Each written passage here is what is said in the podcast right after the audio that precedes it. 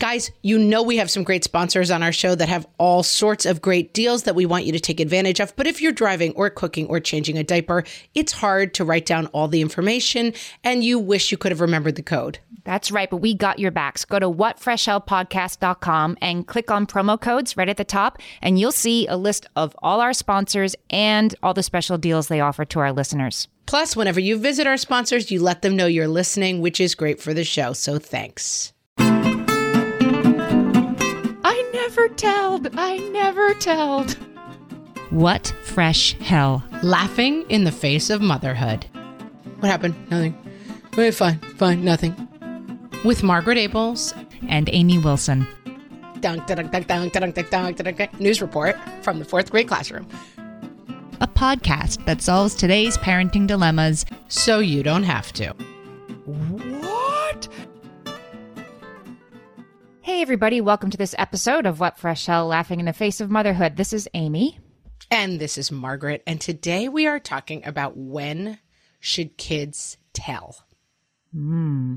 I suggested this episode after having a conversation with Christy, my famous on the podcast sister in law, who I talk all parenting things through with.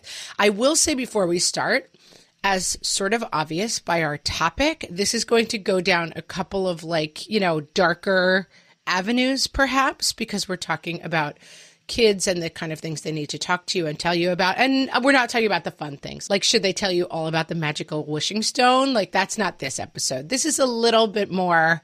Oh, God, I'm glad. I'm glad we're not going to go back to the wishing stone. I mean, This is a little bit more about should they tell you about some bad things that might be happening in their lives. So if you don't want us having that conversation around your children, this might be a good episode for them to skip. Okay, so this came up. I can't remember what episode, Amy, we were talking about it on, but I had an incident with my daughter who was somewhere and saw something kind of funky. And she came home and I said, How was it? And she's like, I'm not sure I should tell you. right. That was her reaction. and, and the idea that that would be her first reaction. Shocked me. I saw something bad. I'm not sure I should tell you, mom. Like, right like course you tell me. something i'm going to make up this example which is not at all what happened and has never happened to me. But let's imagine that she went over to a play date with some friends a group of friends and she saw the mom drinking a tremendous amount of alcohol by herself while watching the kids. Let's give that as an example of what happened although it is not what happened. Okay. And she did say to me, she's like, there was something weird that happened, but I'm not sure I should tell you.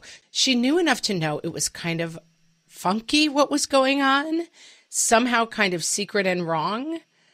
And then she knew enough to be like, I'm not supposed to tell other people's secrets. And she somehow knew this thing was a secret. And so hmm. it kind of was like a splash of cold water in my face of like, what is this? Like, and by the way, my daughter is seven. So we're talking about a little kid. And it made me really interested in this topic. And then at some point, Christy, my sister in law, who I talk about a lot, who runs a school in Chicago, she said to me, I would love it on the podcast if you would talk about this issue of when should kids tell? It's something we talk about a lot as administrators at the school. And it's a stickier wicket than you might think. All right. I, I'm looking forward to this because I had a similar situation with a much older child saying that he wasn't going to tell me. I found out about something that was happening that didn't include him but could have.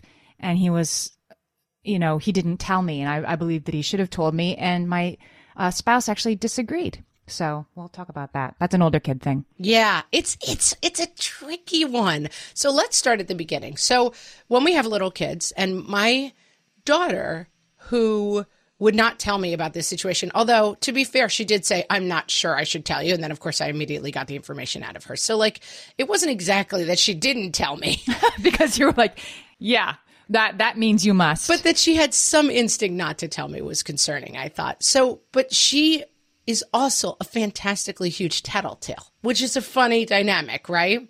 So I was like, let's start our conversation because I do think this is an ages and stages thing with like the idea of tattling versus telling. tattling it's a weird thing because we use this word that's completely pejorative with kids. Like, are you tattling? But we don't. Right. We we don't explain it to ourselves, let alone to them, what that even means, right? We say it all the time. We're like, don't be a little tattlebutt, you know? Yeah. Because my daughter is a fantastic tattletale. And in some ways, we have a joke always, like the friend group, that like as long as there's an older girl in the yard, you can let the kids do anything. Because the older girl will come running in and be like, da, da, da, da.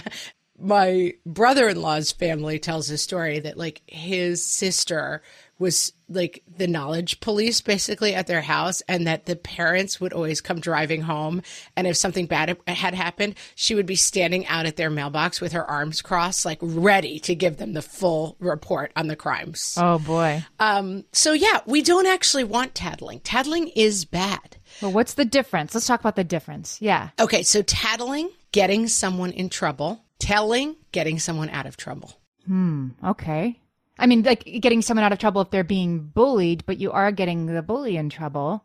yeah but the bully should be in trouble like Yeah. it's it's You're getting someone else out getting of trouble. Getting someone Okay, out of a bad situation is Mm-hmm. telling getting someone in trouble is tattling i feel like that's pretty Mm-hmm. clear to me when i think about this idea this is from like a mimeographed handout that i found on teacherspayteachers.com by the way like it's like these apparently are things that like hang in like kindergarten classroom walls and that tattling is unimportant and telling is important but again that's that's a little hard for a six year old to be like yeah but he was pulling her hair that is terribly important in my first grade sense of justice Yes, exactly.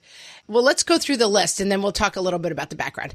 Tattling is harmless, telling is harmful or dangerous. So the action that the person is doing. So, like, they're touching the glue with their hand, it's harmless.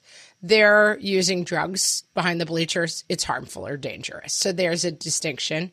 Tattling is an accident, like someone bumped me in the hallway. Telling is being mean on purpose. about somebody who's being mean on purpose Yes, about someone who's being mean. This is like going back to the bullying thing. Like, it's not bullying if someone's like, you're dumb. That's not bullying. That's just someone saying something mean. But like a, a campaign of terror against you is bullying. And like, that's sort of a difference between like, he, he touched me in line. That's tattling. He is constantly shoving people every time the teacher's back is turned. That's telling. Do you think that we should maybe not tell kids not to tat? Like, I feel like that word should kind of be retired. If we do want our kids to tell us important stuff, we should stop casting in a negative light. Like, you shouldn't be telling me that. And there's a, you know, there's a special negative word I'm going to use about you for telling stuff. I, I, I don't really, I don't really get why we need to tell kids to stop tattling, other than that it annoys us. Amy, you are in agreement with many people on the internet who have written let's stop tattling articles, but I'm going to counter argue. Okay. Tattling is also bad and a problem and it needs to be disciplined. When is tattling a problem? Tattling is a problem because basically, developmentally, kids are very into rules, which is good. As young kids, they don't sort of see the spectrum of behavior. They're like black and white, this is good and this is bad. But then certain kids, as a part of showing off how great they are at understanding the rules, take it upon themselves to administer the rules to someone else. So I constantly find myself saying in my house, Who's the mom mm-hmm. in this household? Is it you? No, it's me. It's important that your kids don't become kids who are in everyone else's business, minding everyone else's business but their own. That's a thing. Yeah, those kids are a real pain in the rear. And I mean, I've been that kid. You, Amy, I can kind of see that. I can see you being a little tattlebutt. Yeah. Yeah, I, mean, I was the oldest. I was oldest kid, the smarty pants in the classroom. I was the oldest grandchild.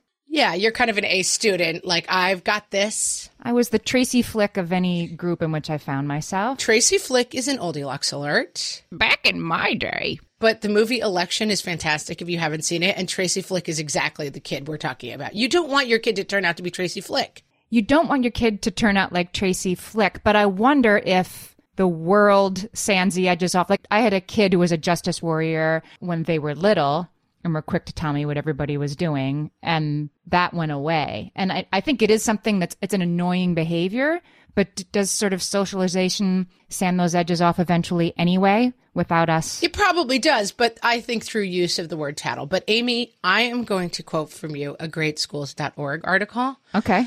because it features something that you love. which is a rhyming rule. Oh.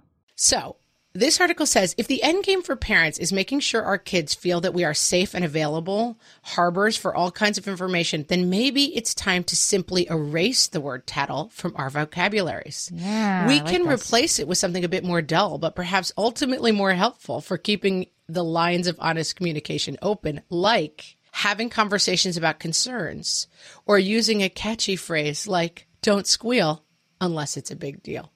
I think that we should all, as a people, replace the word tattle, which is, we've just had to spend 10 minutes figuring out what it means exactly. And we should only heretofore say, don't squeal unless it's a big deal. I mean, I com- could not disagree with you more, but I like that you have that point of view. I think tattling is a different thing than telling, and that it's it's better. Well, no, it is. But why not? Why not tell the kid who came in and said like she drank too much water at the water fountain? Why why not say back, "Don't squeal unless it's a big deal," instead of stop being a tattletale? That's all I'm saying. Not that tattling should be allowed in all circumstances. Use the right words. I mean, I don't know. Is this just your absolute love of a rhyming phrase? Do we need Yes. to eradicate tattling completely from the vocabulary? I think it is very, very important to make a distinction for kids between being policeman that is not your role and just kind of saying like why are you involved in this? Why are you minding this person's business? Mind your own business. I find myself using these phrases all the time when you're dealing with siblings and stuff.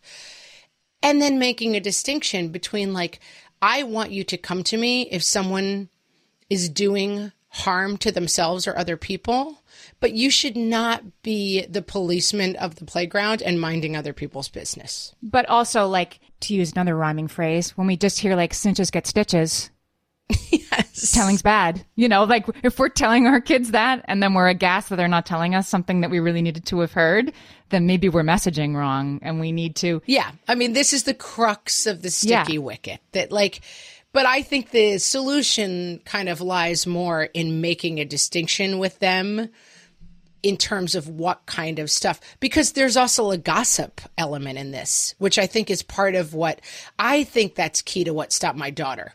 That I often, I have a zero tolerance policy for gossip. Like, you know what this person did and it was really dumb. I'm like, no, no, no, we don't talk cruelly about other people. But then that's another distinction that needs to be made. Like, you're not gossiping about somebody if you come to me and you say, my friend is scared because her mom drinks in the car. You know, that's not gossip. That's something that, like, that's too big a problem for you as a kid, and you need to loop an adult into that. Amy Morin wrote an article for Very Well Family, and she she comes down on the side of don't don't tell kids to keep secrets. But then when you actually read the article, it's not secrets are bad. It's here's good secrets, here's bad secrets. But she talks a lot about how you have to teach your kids a little bit about family privacy.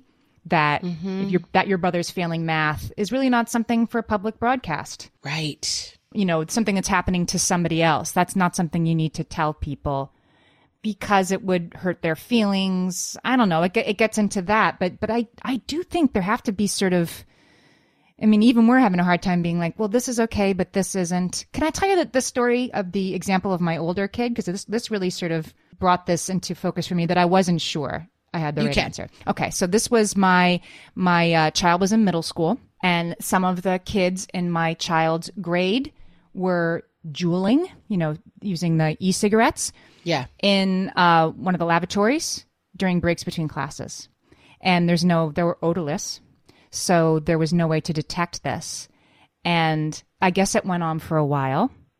And I guess it only became apparent once half of the kids that were the same gender as my child were mysteriously 10, 11, 12 minutes late for a math class. So it was a big group of kids. It was, let's say, it was, well, these are small class sizes, but let's say, yeah, it was six or seven kids were in the lavatory, like on school grounds, using Juul in between classes before it was discovered.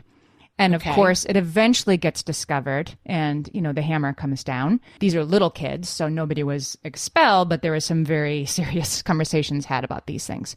Talked to my kid about it Uh, because I was sort of properly horrified that kids this young were doing this. And turned out my kid knew all about it and had for most of the time that it was happening, because of course all the kids knew about it. And I said, Well, why didn't you tell? why didn't you tell somebody that it was happening? And he was sort of like, I'm not going to do that. And I said, well, you have to. It's important. And, and my spouse came down on the side of, that's not our kid's job to tell on these other kids and get them in trouble. I'm like, right. But there were little kids who were doing something. And, and now since this whole thing has happened, it's become more clear that like juuling is immediately and obviously horrible. And we need to, our, our kids to not be doing it. And it's very addictive. This was a sort of dawning of the age of Juul but I wasn't clear in the end. Like, oh, hmm, I see that my my spouse's point of view was our kid doesn't need to mortgage his good standing with his peers and have everybody know that they're the one who told uh, in order to do something that's not that my child's responsibility to do. Amy, I'm going to react to your story right after the break. Beachbody On Demand is back as a sponsor this week. If you're like me, you discovered online fitness as a way to keep your sanity during these last couple of months. And with Beachbody On Demand, you get instant access to 1,300 different workouts you can stream anytime. I first learned about Beachbody, and you may have too, from P90X, which is an insanely effective workout, I will say, fun and highly intense, but Beachbody also has yoga, bar, dance. There's a kids and family collection to get everybody moving. It's a huge, huge range of classes.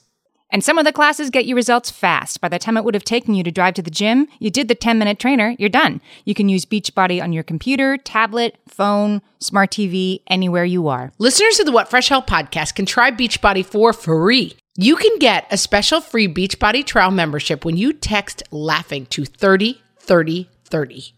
You will get free full access to the entire Beachbody on demand platform. All the workouts, all the support, all the content, totally free by texting laughing to 30 30 30. Check it out. Bombas makes the most comfortable socks in the history of feet. I am actually happy when I open my sock drawer and I see those Bombas peeking out. Amy, they spark joy. I'm glad to hear that. And you wouldn't think that socks could spark joy, but I know that you're right because I feel the same way. I mean, who would have thought it, Amy? Who would have thunk it? They're like a little bit of happiness in my morning when I have bombas to put on because they they just get all the little details right. The cotton is snugly in a way that I can't fully express. There's no toe seam. And there's a part across the middle that's like knit a little differently. So it sort of hugs the arch of your foot. It makes me happy. And I don't care what people say. I love Bombas. I want you to work on expressing about the toe seam, Amy. That's an assignment for okay. you. These socks do more than keep your feet cozy, though, Amy. For every pair you purchase, Bombas donates a pair to someone in need. We're talking 34 million pairs of socks and counting through their nationwide network of 3,000 giving partners. Give a pair when you buy a pair and get 20% off your first purchase at bombas.com slash laughing. That's B O M B A S dot com slash laughing for 20% off your first purchase. Bombas.com slash laughing. Okay, we're back. I think that the story of young kids using e cigarettes secretly is exactly in the strike zone of this dilemma, right? Mm-hmm. That, like, I feel like we all understand that. So, I talked a lot to my sister in law about this. She's a mandated reporter. So, if you don't know what that means, it's like if someone comes to you with information that, that there's abuse going on, she is legally obligated to report that to the authorities. So this is something that became, I don't know when this came into practice, but like maybe a decade ago, the idea that like, we're going to make it a law that if someone comes to you, you have to report because we don't want people to have to make this decision about, like, wait, is this something I should go yeah. to the police about? It takes you out of the situation. I work in a couple of um, situations where I am a mandated reporter, and I have had conversations with people because it makes my job easier. People come to me and they're like, Can I tell you something? And I'm like, You can. But before you do, please understand that I am a mandated reporter. And anything you say to me, if it is a crime, I will be going to the authorities with that crime because that is my job as a mandated reporter. It kind of takes the onus off of you, right? Like, wait, wait, what if your son had come to tell you kids were juuling? Like, you would have gone to the school, right? And then it's like, it's a sticky situation. Then your kid is kind of the narc, you know, and it's it's difficult for everybody. The other thing they have in Illinois, uh, where my sister's school is, is they have mandated education about childhood sexual abuse. So like this is another thing that people have started to figure out that like giving kids information up front makes reporting much much easier. So this is only in 20 states in the United States, but they have to present a curriculum at her school every single year about sexual abuse To the kids or to the teachers? to the kids. Yeah, that's I think that's important. Yeah. And I think to me that unlocked something in it because what you said is really interesting. Now we understand that juuling and e-cigarettes is in the drug category basically. Like Right. that is something that you have to report and it but probably as it started to come up it's like well this seems sort of harmless. I don't I actually have to say like because of my kids ages I know nothing about juuling. I should probably figure it out soon but like We'll do an episode. but like, what is that? Like, it seems, I mean, I've seen people do it and it's like, wait, what are you doing? It looks like you're like sucking on an iPhone. Like, I mm-hmm. don't under, it doesn't really, I think, mentally register. So I think part of what's important about this topic is like making sure that your kids have the power of information before they are confronted with things so that they kind of understand what these things are when they come up. I'm so glad that this topic came up because I feel like this is something that I hadn't thought through and it's really important to think through. So Lucy Hemmen, author of Parenting and Teen Girls, says part of healthy development is turning to peers as a source of contact and connection. That means that teens want to know whether their outfit looks cool, social snubs, they're going to talk to a friend. A lot of kids think, I'm not going to bring things up with my parents because I'm going to be judged or hear a lecture. They can be more open with their friends. In fact, that is developmentally appropriate and you want to foster that. But you want them to be prepared if they hear stuff during conversations that is over their head, that they're not ready for. we don't want to be the ones to tell them the things that we think that they're not ready for, but they're hearing it. We have to deal with our discomfort. To quote your sister in law, Christy says adults consistently underestimate what kids already know and what information they're sharing with each other. This is so important. And this is the thing of like the sex talk. Like, when are you going to have the sex talk? I guarantee you're having it two years too late. Yep. I mean, I have 10, 9, and 7, and they're already talking about it with each other and getting their information from each other. And so you have to be part of that conversation in some fundamental way because you are never going to stop the part of the conversation where like they know about things that are going on. I knew about things in seventh and eighth grade that would have shocked my parents, you know? I mean, there were kids in my seventh grade class who are sexually active and like it was being discussed pretty much constantly in my seventh grade classroom. I was whatever. What are you in seventh grade? 12, 11, you know? 12, 13. yeah. hmm I'm pretty sure that my parents would have been shocked and appalled to learn what was being done and then discussed in those classrooms. And it doesn't mean it's not happening. And I sure wasn't coming home at night and being like, hey, let me tell you about what's going on at school. So it's part of the problem with older kids that, like, I wonder if my child didn't want to disclose to me that kids were juuling because my child couldn't be sure of my reaction. For sure. That I wouldn't be like, what? They want to protect us, I think, from what they think we don't know. And there's a lot we don't know. I mean, there's. My, my kids and their friends are doing things that I catch glimpses of on social media that would curl your hair. And when I ask about it, when I press, it's it's like, yeah, yeah, like, mom, that's out there. Yeah, yeah. They're playing it cool, but they're still sort of looking at me sideways, sort of like, how's she handling this? I had a I wrote an essay a long time ago, but it was about the way that my parents communicated with us and that my parents wouldn't my dad especially this was about wouldn't come out and be like, "So wait, are kids in your school doing heroin?" But we had this like we developed this like weird method of communication where he'd be like, "What percentage of kids do you think are smoking cigarettes?" And if it was something that was like completely something I would never consider doing, let's use the example what percentage of kids in your class are doing heroin? Heroin? I'd be like, oh, like 2%, Dad, almost nobody. That was like, it's never touched my life. It's not in my orbit at all. Like that is so far away from anything you need to worry about. But then he was like, what percentage of kids in your class are like smoking cigarettes? I'd be like, that's like 60%. Like it's pretty close to me. Like it's all around. And it was like a funny way of discussing, like, what percentage of kids would you say in middle school are sexually active? It's like, oh, it's like 25%. Like it's not really touching me. You are blowing my mind. Your middle school was intense, Margaret. No, but but what I'm saying is like I wasn't it wasn't an actual representation of what people were doing. The way that I answered the question was how I was communicating with my dad about how much it was affecting my life. Oh. So I see. You were talking about hypothetical larger populations and maybe giving an indication about your own circle. Correct. Like it was all about communicating with my dad how close this was to affecting me. Got it. So like heroin, 2%, nobody was doing it. Cigarette smoking, 50%. Like, yes, I was pretty aware of it was all around me. And it was like, I wasn't doing it. And then if I went to 90%, it was like, I'm doing it too, dad, whatever it is. So it was like this funny method of communication where we could kind of hash out without getting into specifics. Because the other big problem with specifics and I think there's a huge role to talking this way with kids. The problem about getting into specifics is like, are your friends juuling? If your kid says yes, then suddenly it's like, my mom's going to call their mom. Like I'm ratting them out. Yep. I am narking on them, which has some negatives.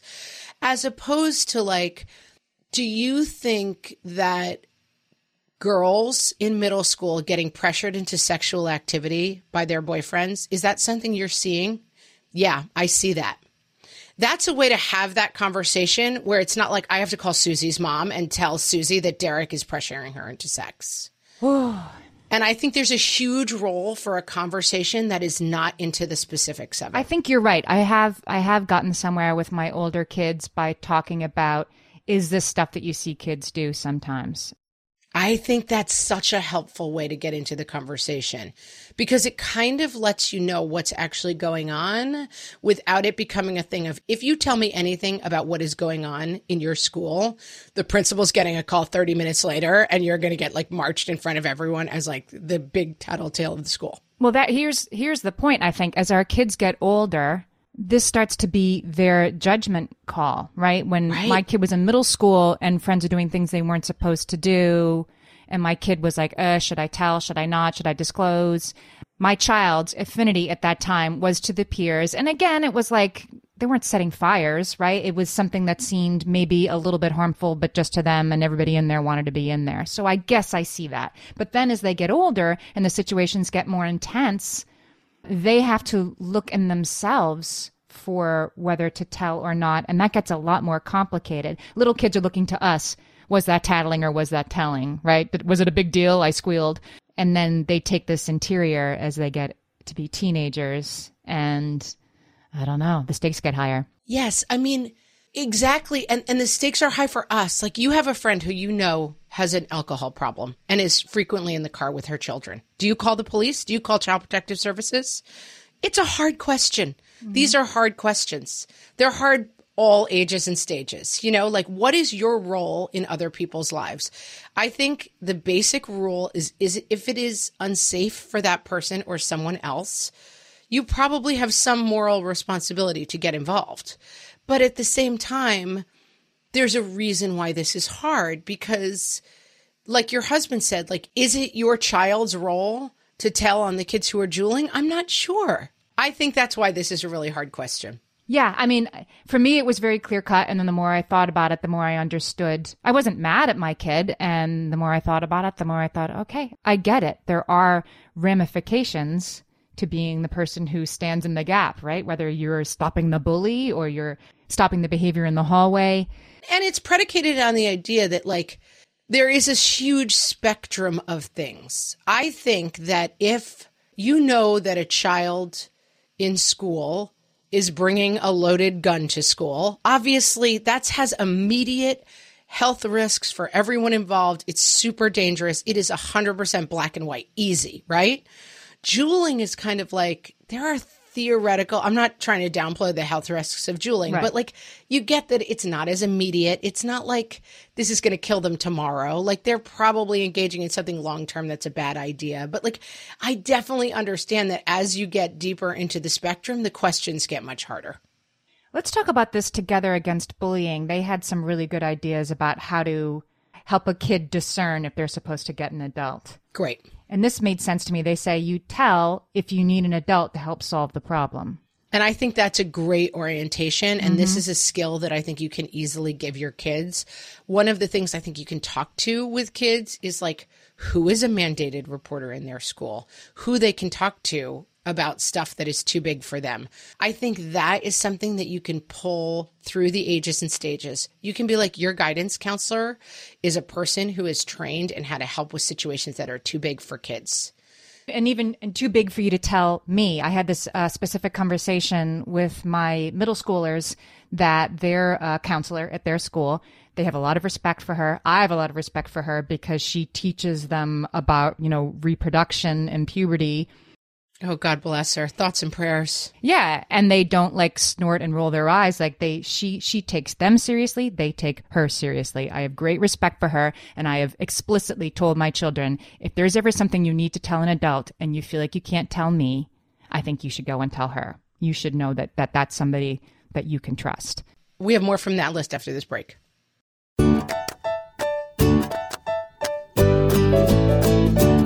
Okay, today, since we're talking about tattling, I thought it would be a good idea to bring in an expert on the subject. And that is why we have this seven year old here with us today. Say hello, seven year old. Hello. What does it mean to tattle? It's called tattling because, like, somebody's doing something that's just a little bit wrong and it's not your business. That's But why is it so much fun to tell grown ups what other kids are doing wrong? I have no idea. you don't know. Do you sometimes do that though? Uh, yeah. Are you good at following the rules? Yes. Are other kids good at following the rules? Well, maybe not all of them. So it's kind of your role to make sure that the kids who aren't following the rules follow the rules. Yes. But whose job is that really? Mommy. And are you the mommy of this family? Nope. Do other kids ever tattle on you? My brother, especially. Do you know who Amy is? Uh, sorta. Not really. I saw her in the picture of your podcast. I don't know her. She's my co host. Um, maybe we're not doing a good enough job of marketing, but to the seven year old set. But she says we should get rid of saying the word tattling. Do you think that's a good idea? Yes. So you are team eliminate tattling. Ding, ding, ding. All right, I'll let Amy know that you're on her side of this one. Anything else you need to say about tattling? Nope. Goodbye. I love you. Bye, Mommy. Okay, we're back and let's talk about what to do as we always turn the corner here into part three. How do we fix this? Yeah, I mean, it, it we're not going to get to like this is what to do in every single situation because a lot of these are sticky That's right. wickets, and I think that you can talk to kids from a very young age about like when I mean I'm I, Amy has abandoned the word tattling. I'm still fine with like tattling versus telling and making those kind of distinctions for kids. Don't squeal unless it's a big deal. Don't squeal unless it's a big deal. It's fine. Amy loves a rhyme. It's going to be that one. But I do. I do love rhyme. I think finding someone in our um, helpful tips episode, a bunch of people who I think were all from the South were like, surprises are okay, but no secrets. Like, really helping your kids develop a language around like surprising your brother for his birthday is a surprise. Not telling when something bad is happening is a secret, and like making those distinctions. And I think keeping that out of families. I read a long time ago an article about um, it's it's an oldie lox alert Uh-oh. back in my day. But it's still, I think, is Snuffleupagus still on this Sesame Street? Uh, Snuffleupagus is still on Sesame Street, but everybody can see him now. So it used to be that Yeah. when we were growing up, Snuffleupagus was an elephant, like a woolly mammoth kind of elephant, right? Yeah, kind of. Yeah, he, he was Big Bird's imaginary friend. I can't believe we didn't talk about Snuffleupagus. He was Big week. Bird's imaginary friend. But he was only Big Bird could see him and he would tell people about him all the time. And then nobody would believe Big Bird when he talked about this giant woolly mammoth friend of his. And at a certain point, people kind of wrote in or whatever happened and people kind of said to Sesame Street like this runner where Big Bird has something that he's telling people that people don't believe is not a good message for kids. And so there was a whole episode where like Big Bird introduced Snuffleupagus and everybody got to see him and it was like, "Oh, this thing you've been saying is true." Yeah, I remember that episode. And it was like an interesting developmental thing of like oh, maybe underscoring to kids that nobody will believe if they tell them something is not a good idea. And so they, they made this adjustment, which was really nice. But I think making a distinction with your kids, and it's something that happens sometimes with uh, grandparents, in laws, don't tell your mom that I fed you these three donuts. Like, encourage people not to have secretive stuff with your kids. Like, open communication is kind of the goal. Amy Morin, in her Very Well Family article, had a helpful sort of thing around secrets that I had never heard before that was useful. Good secrets. You can teach your kids have an expiration date. Like we're not going to tell about this um, special Christmas gift for grandpa, or we're going to have a surprise party for your brother, and we're not going to tell. That's a great way to think of it. They have expiration dates. You only have to, yeah, you only have to keep this secret till the end of the day or the end of the week. And my my oldest kid knew what my youngest baby was going to be this is a long story, but I'll, I'll, just say, like, I knew what we were having. I didn't want to. The nurse told me by accident. My husband and I already decided we weren't going to find out. And um, so my husband didn't want to know. So I knew that my youngest was a girl, and my husband had no idea. And um, my son, who was four at the time, found some pink baby clothes that I had hidden in the closet. And I said, You can't tell. This is a secret. Daddy really doesn't want to know. And I remember so clearly him strutting into the hospital room and me holding baby Maggie. And we said, She's here, meet your baby sister. And he said, I never telled. I never telled. Yeah. and it was so hard for him. I think it's just reinforcing the language around this all the time is just helpful in terms of like like we talk about um you don't you don't shoot at someone in a game who doesn't have a gun. You don't play rough with someone who is not fundamentally consenting to rough play. Like you have conversations around a lot of issues that are really about hopefully later okay, we don't do anything with people who are not consenting to what we want. And and I think these secrets in these kind of conversations are the same too. Like we can talk really generally about what's going on in your life without naming specific people. So we can kind of be discussing these things. One of the things that Christy brought up, which I would have never thought about, is like, what if your daughter, I say daughter because I'm so gendered about it. What if your child has a friend who is engaging in really unhealthy eating? Like not eating for a couple of days to stay thin. Is that a secret that involves your daughter? Right. Is that something that should involve you? That's a tough one, but it occurs to me that maybe, you know, we've talked a lot about how our kids sort of offload their uncomfortable emotions onto us by taking things out on mm-hmm. us. And this is a case where we should encourage them. Like, if there's something you don't feel right about, you can tell me and I'll help you figure out what to do about it. You know, maybe we have to make it sort of clearer to our older kids that they can talk things through with us and we'll help them figure out what to do and we'll figure out together what the right course of action is but it isn't you have a loyalty. And I think we have to acknowledge as high resource parents who have a lot of education on this stuff. If you're listening to this podcast, you're a high resource parent. You're a person who is seeking out information on how to be the best parent to your child. You're reading articles about, you know, how to deal with eating disorders and stuff.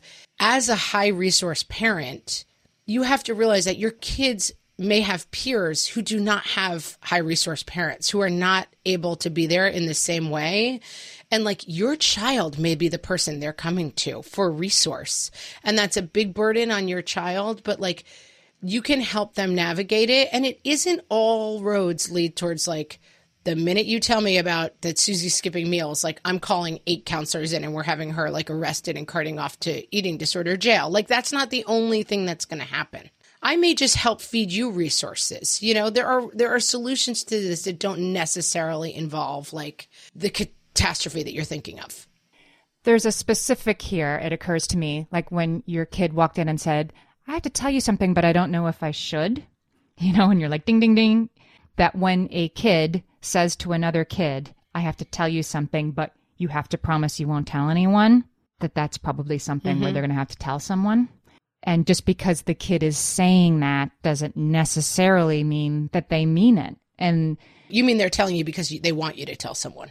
they're telling you because they need help. Yeah. And if you're like, I don't know what to do with this disclosure I just received, then you probably need an adult to help resolve it. And you're not betraying your friend who has confided in you because your friend needs help. Your friend's asking you for help. And if you don't know how to help, then it's okay to go to a grown up, even if your friend has said, please don't tell a grown up.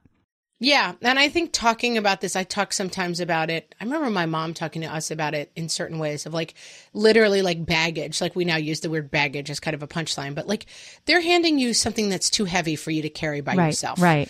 Like think about it that way. Like it's they're carrying something that's too heavy for them and they're asking you to share carrying it.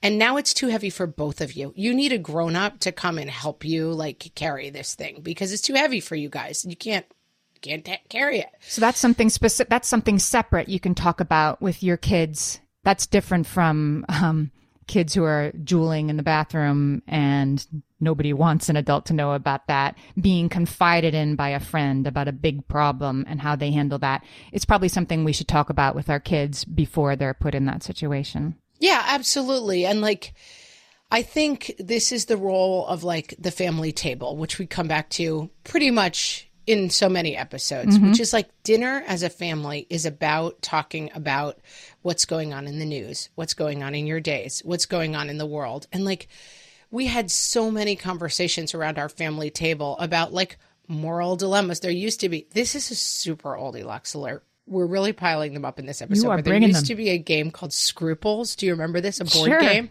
Back in my day, it was like the hit board game of like the early 19 80s? no late eight no it's late 80s yeah Okay. but it was a board game and it was basically like moral dilemma questions basically like you're at a store and you've found out your friend stole a can of soda once you get outside like what do you do it was so it was like you would have these family discussions about these scruples issues and our family nerded out on scruples. We loved scruples. My dad was a lawyer. My my brother turned out to be a lawyer. Like they could debate the scruples cards for hours at a time. Like why this was entertaining, I don't really know. But I think facilitating general discussions about like what is our family morality? Like what do we believe in? How do we want to help other people? Like yes, generically like you want to be a good person, but what does that actually mean? Like having those conversations and then having a lot of conversations about stuff that you're not sure your kids are ready to talk about yet probably helpful. Yes. Why do people start eating in a disordered way? What is that about? What is sex? What are the mechanics of it? How does it work? I feel like I kind of squirrel around some of these issues sometimes, but I've started really diving in like every time it comes up. We were in the city the other day. In fact, we were right by your apartment, Amy, but you weren't home. We were driving right by and it was like museum of sex on a bus. And my kid was like, What is that? I know. about? he freaked out my 10 year old. And I was like, oh, uh, it's probably a museum where they talk about different sex stuff. And I'm like, I'm diving in. It came up and I'm, I'm taking it as an opening. And he was like, Right. It's on the bus shelter. You have no choice. basically ready to like roll out of the minivan and go seek shelter, probably in your place. But like, I was like, sorry, you brought it up. And like, my sister in law has a joke with like her teenagers that when they were in like sophomore and junior year, every time they got in the car, she'd be like, is it sex or college? What are we talking about? but it's like, you know, you kind of got to attack these things head on and not shy away because your kids are going to get confronted with this stuff so much earlier than you think they are. And when you're confronted with a story, as often happens at home, about a kid got in trouble at school or a kid got kicked out or I heard about this other thing, I have tried with my older kids as the infractions get more serious, right? To not overreact, to underreact and show my interest in the topic show my interest in the topic. Tell me more about this electronic cigarette. one of my kids knows a kid who got in trouble for burglarizing a store. And this is a child that I had known a few years prior, like missing a tooth at the spring concert. It was unthinkable to me. And I hear about it. I say to my kid, Did you hear about this? And of course, my other two children are like, Yeah, like everybody knows about that. I'm like, oh, yeah. And, and I tried to get past the like, why didn't anybody tell me? And tried to calmly discuss the details of it and also discuss why this might have happened and how everybody deserves a chance at redemption. Like, while inside my head, I was like, What? But Also, don't layer too much on this. So I was just talking to Amy before we started recording. Our cat's been missing for five days. Poor Avril, guys. She was missing. And this morning we woke up, we were getting breakfast, and I mean, it's been three days of the kids crying every day. Where is Avril? Do you think she got killed? Do you think she. And I was trying because I didn't think she was coming back at a certain point. I was like, well, you know, sometimes they meet a mate and decide to go live a happier life with that person somewhere. like, I was totally starting to seed the like, she went to live on a farm in the woods with a happy mate. So anyway, we got up this morning about whatever, seven o'clock, made breakfast. At eight o'clock, my son was like, oh, Avril came home, by the way. I was like, by the way, what? Like, we have for five days been like weeping and gnashing our teeth about our missing cat. And like, all three kids saw her this morning and no one told us for an hour. Like, you have to remember that kids just are very self oriented. They're not necessarily keeping the juuling from you. I mean, they probably are to some degree because it's secret, but like, you also can't overestimate. I had a kid who came home every day for a year. How was school? It was fine. What happened? Nothing. Eh, fine, fine, nothing. Every day for a year. And then someone was like, I saw his teacher at some point. She was on crutches. Oh my God, what happened? Oh, didn't he tell you I fell in the classroom and broke my leg? And the ambulance people had to come in the classroom, cart me off, and bring me to the hospital. And I was like, no, never mentioned it. He's, she said, it's really funny. Like most of the boy moms told me that the, the boys never mentioned it. and the girls were like, wait until you hear this. Right. the girls were like, dunk, dunk, dunk, dunk, dunk, dunk, dunk, dunk, news report from the fourth grade classroom. So you don't have to layer onto this whole thing of like, I'm not a trusted parent. They're not telling me every single thing that happens. Maybe it's just like, I was busy playing, you know, Fortnite and I didn't mention that our cat who's been missing for five days came back home. Like, cause I'm in my own world because I'm crazy and I'm a child. You're right. Right. Sometimes the things that we think are huge deals, like like our kids aren't agitating about, if it isn't actually somebody being injured or hurt by another kid, if they can't put themselves in that situation. My child was like, "I'm not juuling. That seems dumb to me." My child was spending zero time worrying about the health and safety of those kids. Right. It wasn't the center of their life. And right, it maybe wouldn't even occur to him. And I think you've got to keep your ego out of this. And like a lot of us identify as like, I am the type of special parent whose kids would tell them anything. And it's such an important part of my parental role that I am an open book and my children trust me. You got to get that out of this story and just try to be like, I am facilitating the flow of information back and forth. I love my dad's percentage way of talking to kids. I think it's so smart. Like, hey, what percentage of people are doing, are juuling in your school, do you think? If they say 50, it's like, oh, okay, I got to keep my eye on that juuling thing. That's going along. If you say what percentage are, you know, shooting heroin into their necks in the classroom, they're going to be like, nobody's doing that. That's ridiculous. Okay, fine. Like, just have conversations where you're constantly kind of gauging, like, what's going on. Do you hear a lot of people in your school being pressured around sex stuff? I would ask that question at the dinner table.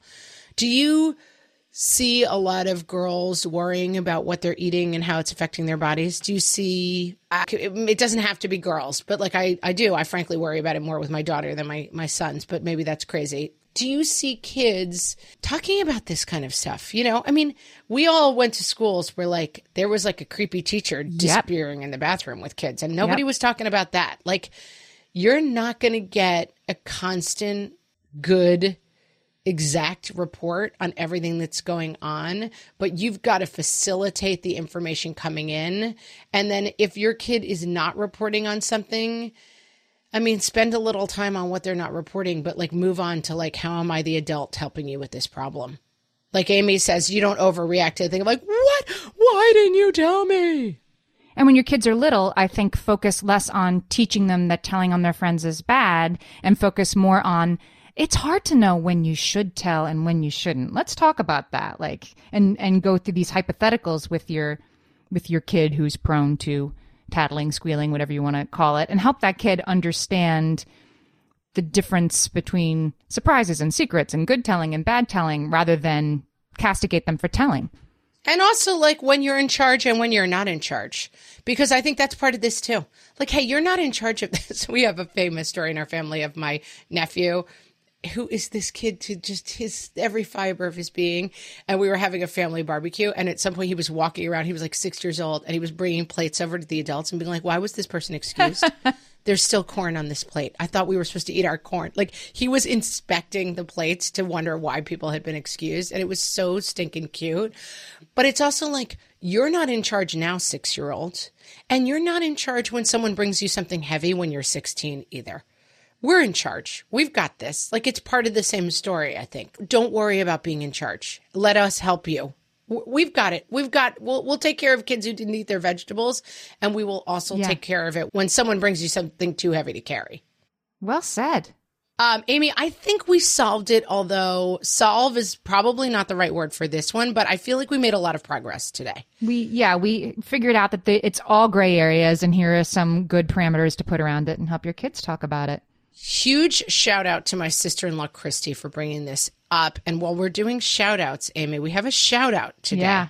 We're reserving some time, moving on from things you shouldn't tell or should tell. we're going to tell you about the Mom Hour podcast, guys. A lot of you probably already listened to the Mom Hour. Um, Sarah Powers and Meagan Francis are good friends of ours. They've been doing this for even longer than we have. They have a great parenting podcast that comes out every week. They also have episodes called More Than Mom, where they talk about like what books they really liked recently and just sort of conversation about non-parenting topics, which I really enjoy.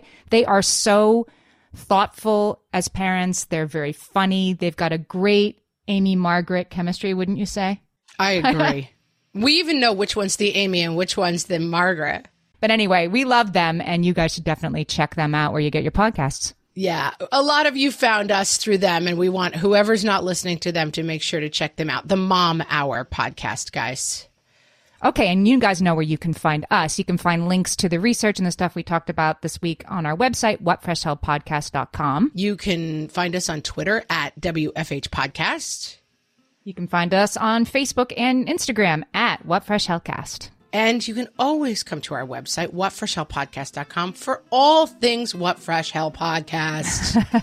Do it. Okay, guys. Uh, great talk this week, Amy. I really enjoy it. Yeah, this was a good one. I learned something. And we'll talk to you guys next week. Bye.